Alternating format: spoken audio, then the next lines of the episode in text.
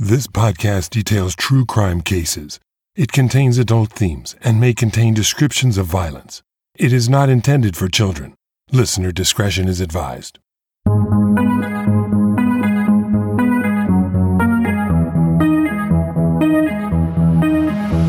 Thank you for joining me for today's episode of Once Upon a Crime. In season one of this podcast, I released a series titled Sweetheart Killers, where I presented cases of couples who are forever linked to one another for both love and murder. In that series, I detailed the case of Charles Starkweather and Caril Fugate. In 1958, 19 year old Starkweather went on a killing spree that shocked the nation. He took his 14 year old girlfriend, Caril, with him. The story of that crime spree has become a legend in true crime history, and Starkweather and Fugate have been portrayed as villains on par with Bonnie and Clyde. In this episode, I revisit this case by speaking with best selling true crime author Harry MacLean. In his new book, Starkweather The Untold Story of the Killing Spree That Changed America, he takes a comprehensive look at this case and comes to some new conclusions about Caril Fugate's guilt or innocence in the murders.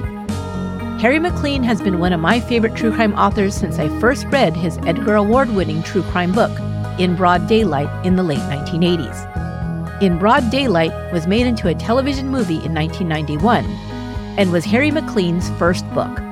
I have really been looking forward to speaking with Harry about his new book and getting his perspective on the Charles Starkweather case.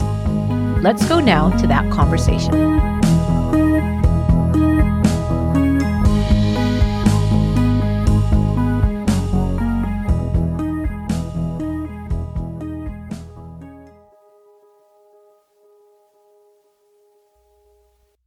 So I am talking with author Harry MacLean, and I'm very excited about this for a couple of reasons. One, because I am a big fan of your books. I have been for a long time. And so when they asked me, uh, do you want to, you know, interview this author? And I'm like, of course. How is that possible? Because in broad daylight, that was one of my all time favorite true crime books. I'm a big true crime book uh, reader. Um, and also Once Upon a Time, which was the Eileen Franklin case. So I know how detailed you get in these books and how much research you do. And uh, I've always been, a, you know, a big fan. So first of all, I just want to thank you and welcome you to the show. It's my pleasure to be here, and thanks for the compliments. I always like uh, dedicated readers. yeah. so, um, okay. So the first thing I found out a couple of things about you besides the books that you've written, and but also your career. So you had a distinguished career as an attorney and a law professor before you became a best-selling author. And these kind of things always intrigue me because when somebody uh, maybe takes a different path than maybe they had planned to. Of course, this may have been something you always wanted to do. I don't know. That's what I want to know. Before you became a best selling author of these nonfiction crime books, and also, I found out just recently, a novel. So, how did you transition from that career that you had previously in law to becoming an author? Well, I, I kind of to back up a little bit, I kind of reached the end of the the path that that interested me in law. I had done. I was general counsel of the Peace Corps in the Carter administration. I'd been deputy attorney general and many, many provision, many jobs like that in the public sector. One couple years in the private sector.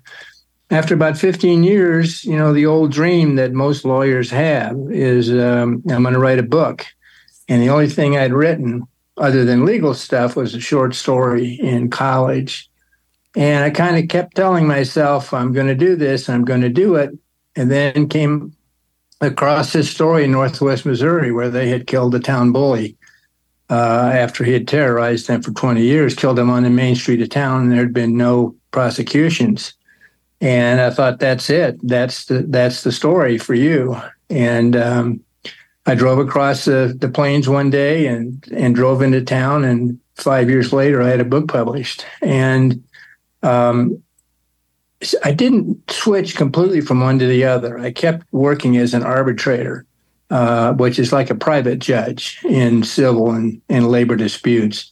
So I kind of did that and supported myself somewhat while I was looking for true crime stories that that uh, that appealed to me. So I kind of kept both of them going. One's left brain, the other's right brain, but I was able to get them to connect for quite a while. That's amazing to me because that was your first book, and that was a bestseller. It, I believe, was turned into a, a t- television movie. Is that correct? Television movies. It was a single movie to uh, NBC, and it starred Brian Dennehy yes. as the bad guy, mm-hmm. as the bully, and he did a great job. It also had Marcia Gay Harden and uh, Cloris Leachman in it. It was it was an excellent show, and actually you can find it on on YouTube today. You know that had to be kind of a little bit mind blowing. In your first book, it's you know it gets this kind of attention, but it was so it was so good and also this case that case was just so wild like it was just something that you're like i can see why that maybe drew you to want to tell that story just the whole circumstances behind it but the question i also have that so was it true crime kind of stories was that always like something you were interested in? Or was it just that story in particular that grabbed your attention? Well you know i was i was affected by a lot of people by in cold blood. And we know that that's now called narrative nonfiction or nonfiction or the nonfiction novel. Right. that struck me quite hard. I had a both a legal reaction to it and kind of a personal reaction to it. And the the mixture of bringing the law down on human behavior uh, really appealed to me. Of course, I always wanted to write a novel. Everybody wants to write a novel, it seems to me, at one point or another in their life. Um, but the true crime thing kind of fit kind of fit my personality and, and fit my interests because it had the legal structure in it and how that functioned, how it operated.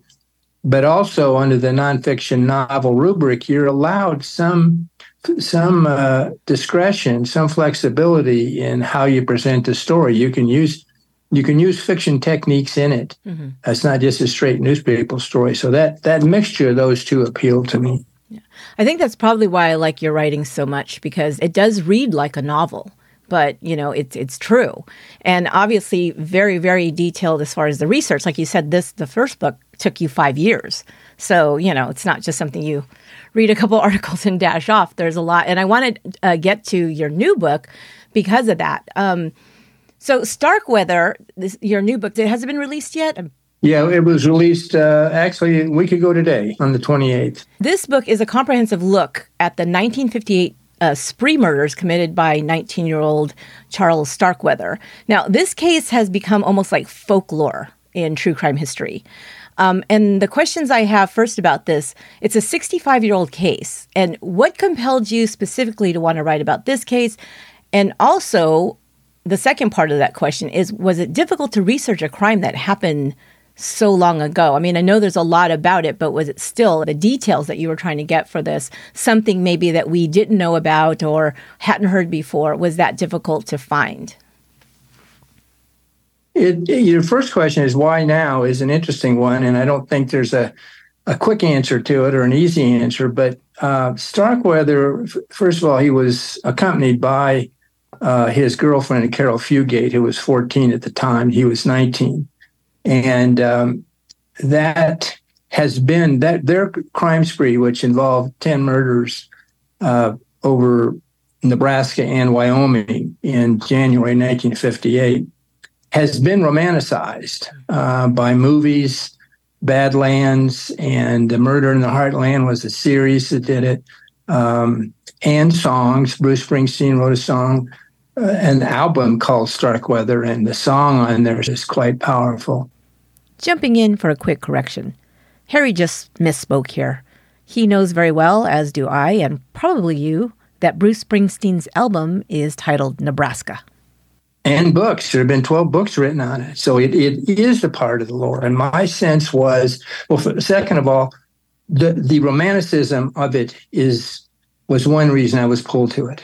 Because um, they've done kind of a Bonnie and Clyde with the two of them. Mm-hmm. And that's not, it's not a romantic adventure uh, at all. It was a bloody, cruel, vicious uh, spree. And that's the way it needs to be looked at in history. And in my view anyway. Mm-hmm. And the second of all was that I'm from Lincoln. Um, I knew some of the victims of Starkweather. My brother went to school with Starkweather. Mm-hmm. I knew where he grew up. I knew where he hung out. Uh, so I had a feel for Nebraska. Um, in 1958, I was a couple years younger than Charlie. So the setting was really familiar to me. And I think the setting is a big part of the impact of the story because it's the heartland. It's Lincoln, Nebraska.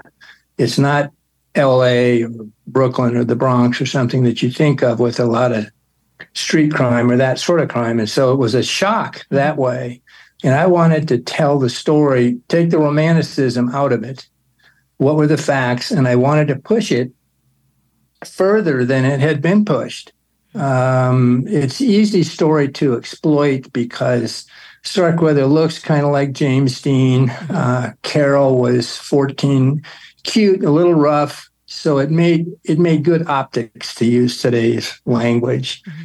And uh, so the fact that I was from there, and over the years, I'd kind of walked up to it several times in between other books and thought, you know, I ought to write that story. Mm-hmm. And I kind of um, veered away from it. And the reasons for that are are, are kind of complicated, but it was it was going to be a personal journey for me. Let's put it that way. If I did it, because I was going to go back into my own boyhood there, and so I kind of veered away from it. And then one day, February 2020, Caril Fugate, Charlie, just as a factual matter, was executed in the electric chair 15 months after his conviction in 1958. Caril was tried in the fall of 58, found guilty of felony murder and, could, and sentenced to life in, in prison. So she got out after 17 years and she's she's alive uh, today. And in February 2020, she had applied for a pardon in uh, 2018. It was turned down in February of 2020. And that, you know, I saw her on on the clips on uh, TV. And that's what really caught my interest because I looked at her for the first time um, and said, This, we really don't know what this girl did. We don't know. She was convicted. Yeah, jury found her guilty, but we no one has ever really looked at her guilt or innocence in these 10 murders. Mm-hmm. And, um, you know, I do that for a living. I said, as an, I was a juvenile court magistrate judge earlier in my career as an arbitrator now, I sort out questions like guilt or innocence. Mm-hmm. What for for a living? I mean, for what what happened here? Who's telling the truth between these two people? So I thought I'm going to bring those skills to the question of Caril Fugate's guilt or innocence, mm-hmm. which, like I say, had never really been thoroughly investigated. Uh, and so that was that was kind of the hook that got me into it. Was I'm going to take a look because I've you know I've heard about her obviously for for years, and I know that everyone thinks she's guilty. Mm-hmm. Law enforcement thought she was guilty. The newspapers convicted her with almost no no evidence. Um, so that's that's why I got into it, and it it is kind of the beginning. If you say why is it important historically, it's in my view he's the first modern uh, he's the first mass murderer in modern America. Mm-hmm. Um, and by that, I mean television America. People in 1958, uh, television had just hit when the Starkweather spree went uh, happened, and the two of them connected in a way that we live with today. The the effects of the of the connection between violence and television it's a it's an unholy alliance. It's extremely powerful. It's extremely popular. I mean, look at what's on uh, TV every day and in the movies and in the books. And this is where it started. There weren't really any mass murderers like Charlie prior to 1958, and this kind of, in my view, kicked off the whole mass murder scene that we're living with today. Um, I, I, won't go into all the reasons behind that, but that's that's a main theme in the book. So that's if that's if there's any validity to that theme, it needs to be explored as something that contributed to these constant, day, almost daily mass murders that we've learned to live with today. Yeah, it was a problem. I was 60 years old. Almost everybody was dead. And that would have, you know, if I had done it earlier, that wouldn't have been quite the problem it was were a lot of documents, a lot of trial transcripts. There were there were memoirs. Um, the people that were alive when it happened, that were mainly children or teenagers, there were a lot of those people around to talk about the impact of it. But the guilt or innocence issue really did uh, rely on documents, a lot of which had, you know, I've had never been, had not seen the light of day before, which was real uh, helpful to me. And um, one of the problems was that, you know, both of them had trials, both Caril and Charlie had trials. And the evidence was missing. I mean, the, the evidence in the trials was by and large missing.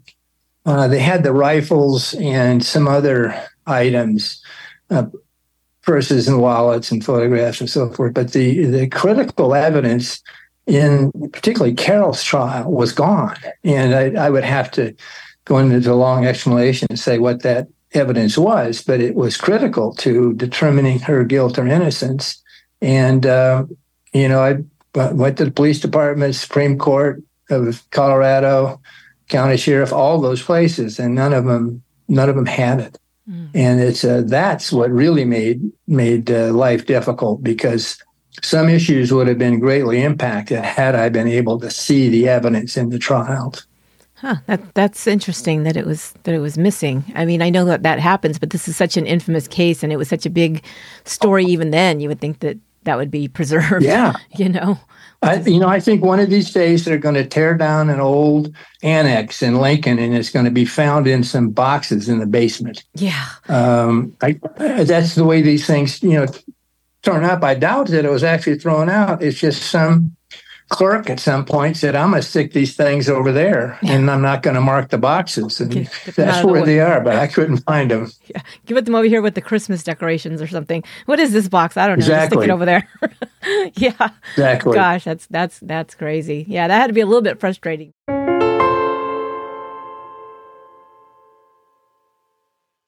One of the, the things about the book that I noticed is that you have the accounts uh, I think it was uh, Charlie's account, and Charlie's accounts it, they they changed, and Caril's seemed to stay somewhat the same when they explained what happened or the the details of of what happened.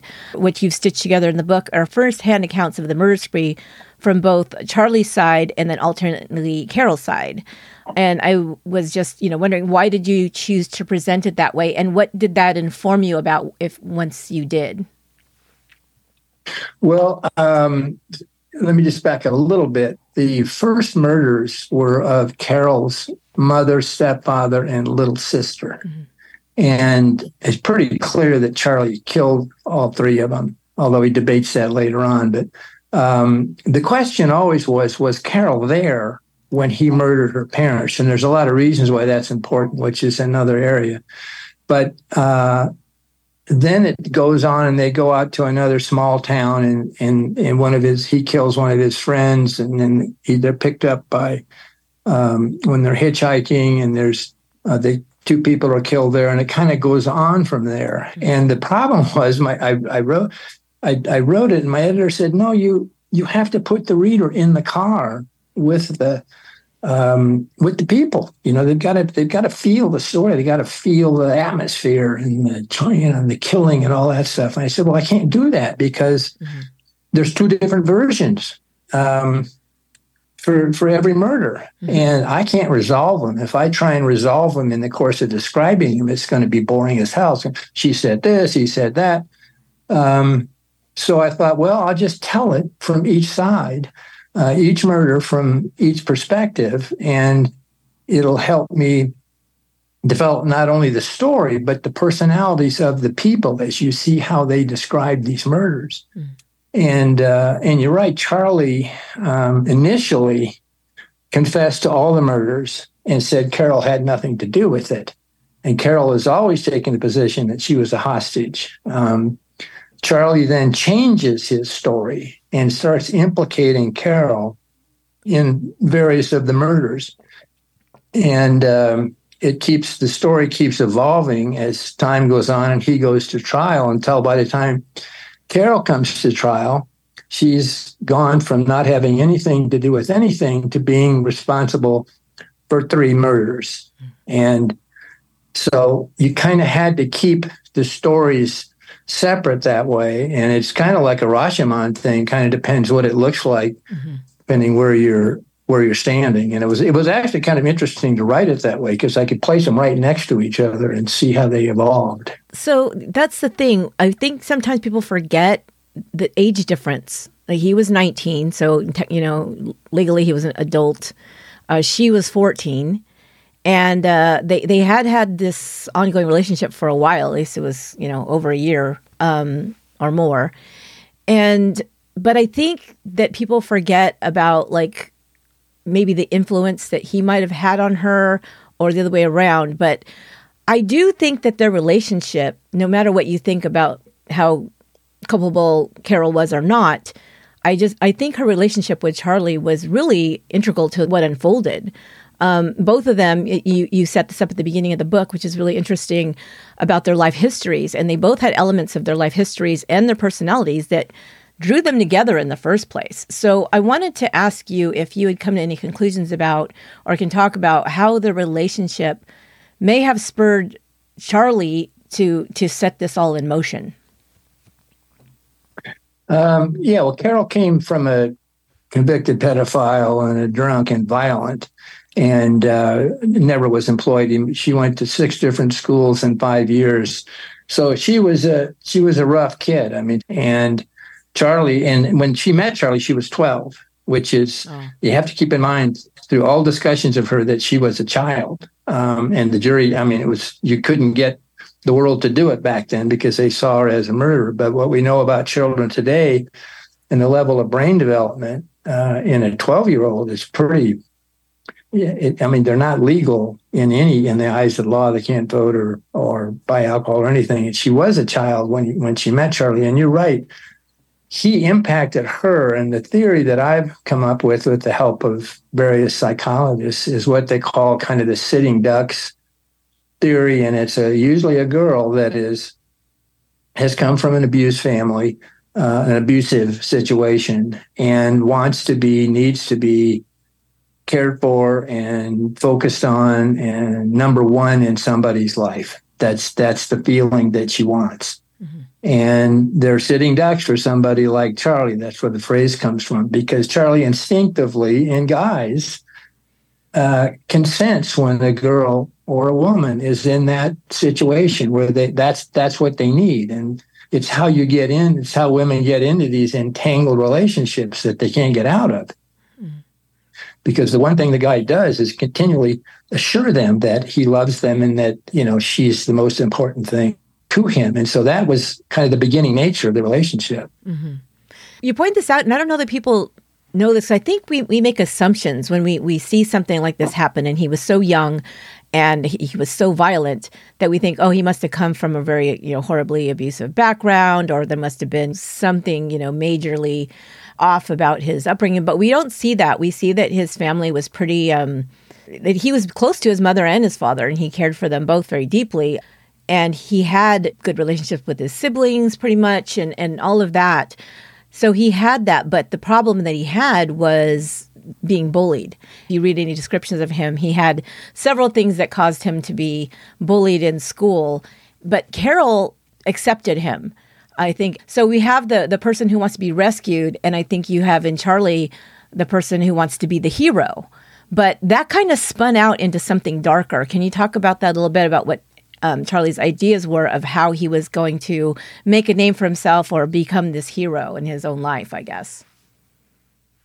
Yeah, well, the the bullying thing, is just to explore that a little bit, he was five foot five. The average adult male was five foot eight in those days, and uh, he had flaming red hair, thick flaming red hair that he got from his mother, and he was bow-legged and had a lisp. Uh, he got rid of the lisp eventually, but in his early school years, he was pretty bad, you know, bad looking character, and uh, he was mocked uh, viciously um, through his grade school years and into junior high, and uh, did nothing about it really until one day he had a paint. He was a good painter. He had a painting that he would, made of his mother, and was the kids were following him home from school and mocking him and all that. And one kid turned took the ripped the painting out of his hands and tore it up and he went home, and his father said to him, "Look, you know, uh, from now on, don't don't don't take it. Uh, if they do something to you, hit them." Mm-hmm. And it was like that turned on a light in Charlie's head, and he turned. He became uh, a fighter. I mean, my my brother knew of the fights, and they were very. Um, let's say they went beyond the normal schoolyard fights. Charlie would smack somebody in the mouth or the head, and they went down, and he would kick them or grind their face into this into the sand. So he soon gained a reputation as a very fearsome, cruel fighter, and he kind of lived in that reputation uh, it, it gave him it gave him a personality, gave him an identity. But his fiction, his his fantasy was always to go out. He he had no desire to live on a, a full life at all. He he figured it was going to be a lousy life. He was going to be a garbage man. He would never get better than that. He couldn't. He wouldn't make it through high school probably. So he had this fantasy, which he'd always kind of had in one form or another, of being an outlaw. And uh, having an outlaw gang and getting into you know getting into it with the with the sheriff and having a big shootout and going out in a blaze of glory. He's he just he's described it in in detail. And what he needed to do was to move from his reality into the fantasy, and that's eventually what he did. What his fantasy was is what he brought into reality. The one thing he needed to make the fantasy work was to have a girl at his side every cowboy, you know, has to have has to have a girl as they go through the uh, the living of being uh, being an outlaw. Mm. And Caril fit that perfectly. She was young, she was cute, she was kind of mouthy herself, and his goal really was to show that she he would he would kill for her mm. and die for her.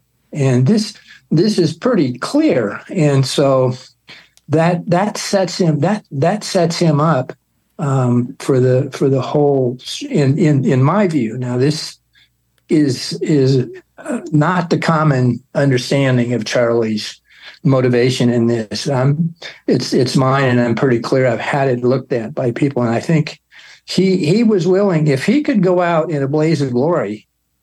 He was willing to do it next month. Mm-hmm. Uh, he did not resist the electric chair. He was happy to go out. He thought this will make me famous. The only regret he had, and Bruce Springsteen sung about it, was that he didn't have Caril sitting on his lap when he threw the switch. Mm-hmm.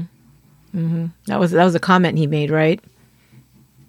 Something. Yeah, it, there's a great there was a great debate about who actually said that. Oh, okay. Um, some, people said his father said it. Some people said his lawyer said it. I'm convinced he said it, but he didn't say pretty baby on my lap. He said, I'll be happy to go to the chair if I can have Caril on my lap. Springsteen was the one who changed it to pretty baby. Yeah more, more romantic that way, I guess. Exactly, exactly. Yeah, yeah. But, you know, there's only one glitch in his, you know, going out in a blaze of glory thing. It did culminate in that because of on that road, you know, that whole scene on the road where he's in Wyoming, he's now been, you know, spotted and there's this chase, that there's a little bit of a shootout, whatever, but he gave himself up so if you're going to go out in a blaze of glory, doesn't mean you go out in the blaze of glory. That was the only thing that I always thought, like, well, wait a minute. He didn't do what he, you know, his whole fantasy, he basically cut that off at the knees because he didn't. He gave himself up. He explained that by saying okay. he was out of ammunition. And he told the cops, and who knows if it's true or not, he told the cops when they got him, if I'd had ammunition, we would have, I'd have shot you. We'd have, we would have shot this thing out. And the fact was, they did they did uh, establish that he was out of ammunition. But yeah. that, I mean, still, he could have pointed waited until he was shot to death. Yeah, you know? pointed the gun at them. They don't know he's out of ammunition. He's the only one that yeah. knows this. exactly, exactly. Because he was alive, we get we have all of those photographs of him looking like this outlaw, right? While being taken yeah. in, you know, bloody and handcuffed, and you know, with the, the cigarette in his in his between his fingers, and then the, the trial, and, and then of course the execution I mean, talk about if he really wanted to make a name for himself. That's that's something. If you're an outlaw, right? You're you're executed, and that's that's huge. Now, do you know what his? You said he didn't oppose it at all. Was he like Gary Gilmore, like a "let's do it" kind of attitude about going to the electric chair? Because it seems like that would be pretty terrifying prospect. He, you know, the thing he feared was not the electric chair. The thing he feared was being classified as insane. Hmm. Uh, and living and living out in a living his life out in a hospital. But he fought. His lawyers introduced an insanity defense over his objection. Mm. He and his family fought the insanity defense for one reason. He said nobody remembers a crazy man. And if he had to pick between the two of them, he would have definitely t- chosen the electric chair because that was a blaze of glory. But insanity, that's got no that's got no glory to it. That right. just means you're screwed up, you know, in the in the terms of the day. You're you're you're you're crazy. Yeah. And he didn't want to go out crazy. It'd be much better to go out under the electrical charge. That's pretty amazing that you you're more concerned about the idea of people thinking about you as crazy, but not the fact that you were this this brutal murderer that killed you know men, women, and children. You know, but it, I think to understand him a little bit more, you get a little bit more inside, you know, his head, his his words, you know, everything that you were able to put together. And I think it does give us a different uh, perspective of this case, which um, I really appreciated. But I wanted to ask you one last question. So, was there anything that you found while researching this book that took you by surprise? Because, like you said, you grew up in the area, you had heard the stories, and I, and I was going to uh, say something about that too, because I have a case on my mind that I want to write a book about that was from my hometown, which is a very small town here in, in the San Francisco Bay Area. But mm. um, I know that that goes two ways. One way is that it's good because you you can picture it, you can see it, you know the feel, you know how it looks, everything to be able to set that story. But also, it can also maybe I don't know. It's so local. It may, you know, kind of prejudice you to some things, or maybe, maybe not prejudice, but come at it in, in a certain, you know, vein, like you already have these ideas about it. So I just wanted to ask that. So while researching the book, was there anything that, you know, kind of was like, wow, that's that's new to me. I didn't know about that, or this was surprising to me, or I never thought about that way. And if not that, what do you think that readers will find most surprising about your book, Starkweather? Well, uh, first of all, it's, I mean, I like the idea when you read books written by an author who comes from the town, they have a different flavor to them. Absolutely. Um, and it, it's always a good possibility because not only do you have the inside or you're looking from the inside, but you have ways of describing it which are going to be unique to your perspective. Um, the bias, first of all, I did I had no bias going into it. Um, I went away to to prep school and and then college and law school, and um, I, I came in as a neutral and wherever the facts led me was where I was prepared to go. I just wanted it to be proven one way or another, substantially proven. Mm-hmm. And so I ended up going down that path. Uh, the one thing that surprised me didn't really, I mean, that shocked me to tell you the truth, didn't really relate to the guilt or innocence of, of Caril. Um, the only evidence against her was Charlie's um, testimony, which is worthless, and uh, mm-hmm. And a statement that she gave after being interrogated for seven or eight hours. But um, the thing in this whole story that shocked me the, the most was that the the investigators, the law, made a serious mistake early on in the invest. Charlie had killed somebody in late November of 1957, a gas station attendant by the name of Robert Colvert seven weeks later was when he started the spree. Mm-hmm. So you have seven weeks in there where he's on the loose. Nobody made the connection. There was a connection. And if the connection had been found by the police, Charlie would have been arrested.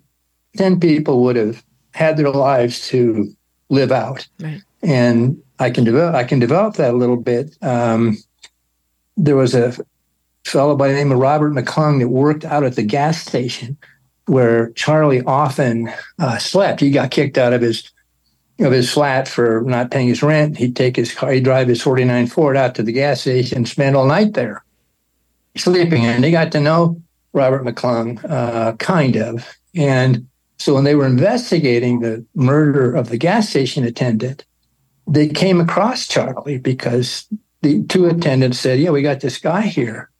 They didn't know his name what so you can see it in the notes we, we, we got a red-headed guy driving a 49 ford uh, that we would like to find mm-hmm. two or three different investigators had they asked Anybody. Robert McClung, where does he work? Mm-hmm.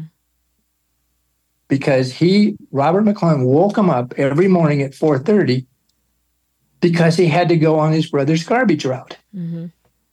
And McClung told him, I woke him up every morning at 4:30 to go to work. Had they said, Do you know what he did? He would have said garbage man. Yeah. There were three garbage companies in Lincoln in 1958. They would have found Charlie probably in five minutes. Yeah. And he would have been taken into custody. There were other corroboration, and the whole story would really not have happened. Wow. Yeah. And he's pretty recognizable. I don't think it would be that hard to find him, right? You know no, no and, and lincoln was a small town. You know the cops he hadn't been arrested and and photographed but they knew who he was. He, right. he was a character in town. He, he was a hot rodder and a greaser and all that stuff. And they you know they they could have put it together um, if they if they had talked amongst themselves because was a lady in a thrift store said yeah there was this kid who came in red hair short bow-legged and he was spending all sorts of change. Well charlie you know $10 worth of silver mm. which charlie had got from the gas station had, they had they, had they ever connected the redhead that was out at the gas station that Robert McClung talked about with this lady, they would have put that together that he was the guy and probably tracked him down. That that is surprising because it wasn't just like it was a robbery; it was a murder. You know, so why wouldn't you be seriously looking for this person? Or you know, and like you said, it seems like you could have connected the dots very easily to find to find him. Yeah, I didn't know that. Yeah, it's uh, you know, law enforcement back in those days in small midwestern towns was was pretty crude. Mm-hmm. Uh, when you look at things that they did and things that they didn't do, I mean, around these horrible crime scenes, there was no there was no uh, tape, no yellow tape, no crime scene tape. People got into the house of the family's murders and took photographs. Just people walking by walked in in the middle of the investigation, walked off with evidence uh, it's quite it's quite startling to see. But they didn't have any homicides either. They had like one homicide a year. Yeah. So you're not going to staff for for 15. It was a real kind of a simple situation in that time. Yeah, it's funny because we think about this people that uh, you know consume these true crime stories as shows and you know podcasts and and read books and everything, and you always think about that when you say, well, wait a minute, what happened to the investigation? That how come they didn't do this? How come they didn't do that? But people are thinking sometimes on the bigger term, they're thinking about the police departments in bigger cities, and then they have these whole, you know, homicide division yeah. and all this stuff. But a lot of crimes take place in small towns where they don't have those kind of resources, and they might have one person who's, you know, uh, assigned to to deal with homicide, but whether or not they're trained or how much they're trained or how many resources they have it can be very limited. So we never think about that. We always think of oh well wait a minute. What where, where was the dna and where was where was the you know yeah. the fingerprint expert and the, you know whatever. And it's not necessary that you have those things. You have one person maybe or two who maybe are not that well trained and go in and they have to analyze this whole crime. It would be like me going in, you know, maybe a little bit better than that, but you know, going in and, and trying to look at a, a crime yeah. scene or, or, or, investigate, and you know, where do you even start?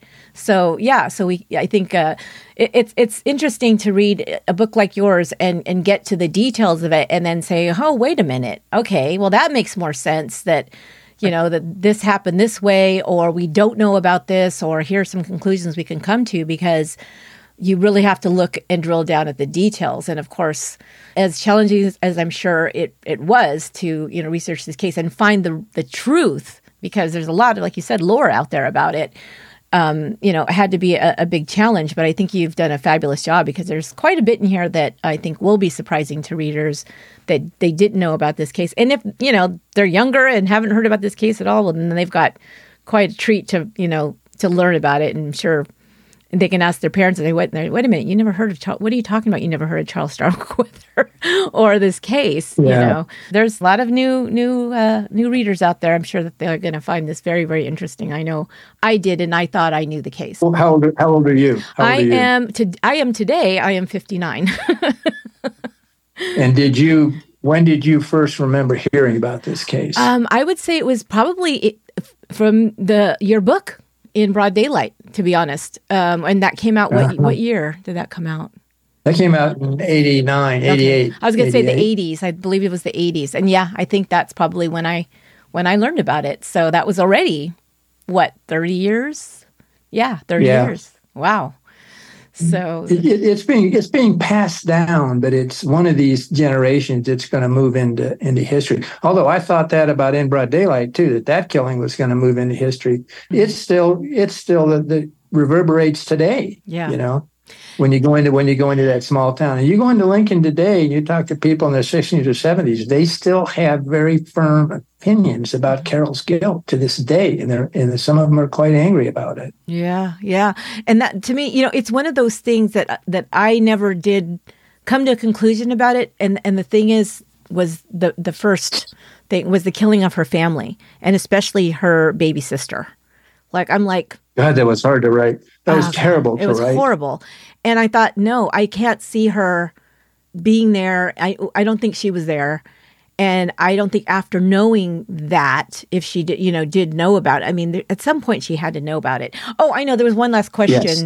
One last question I was going to ask you. I know that early on, everybody thought Caril was probably a victim too, because she was just gone, right? When did people start to think, well, Caril's guilty too? Uh, how far into mm-hmm. this, you know, did, did, people start to change their opinions about her?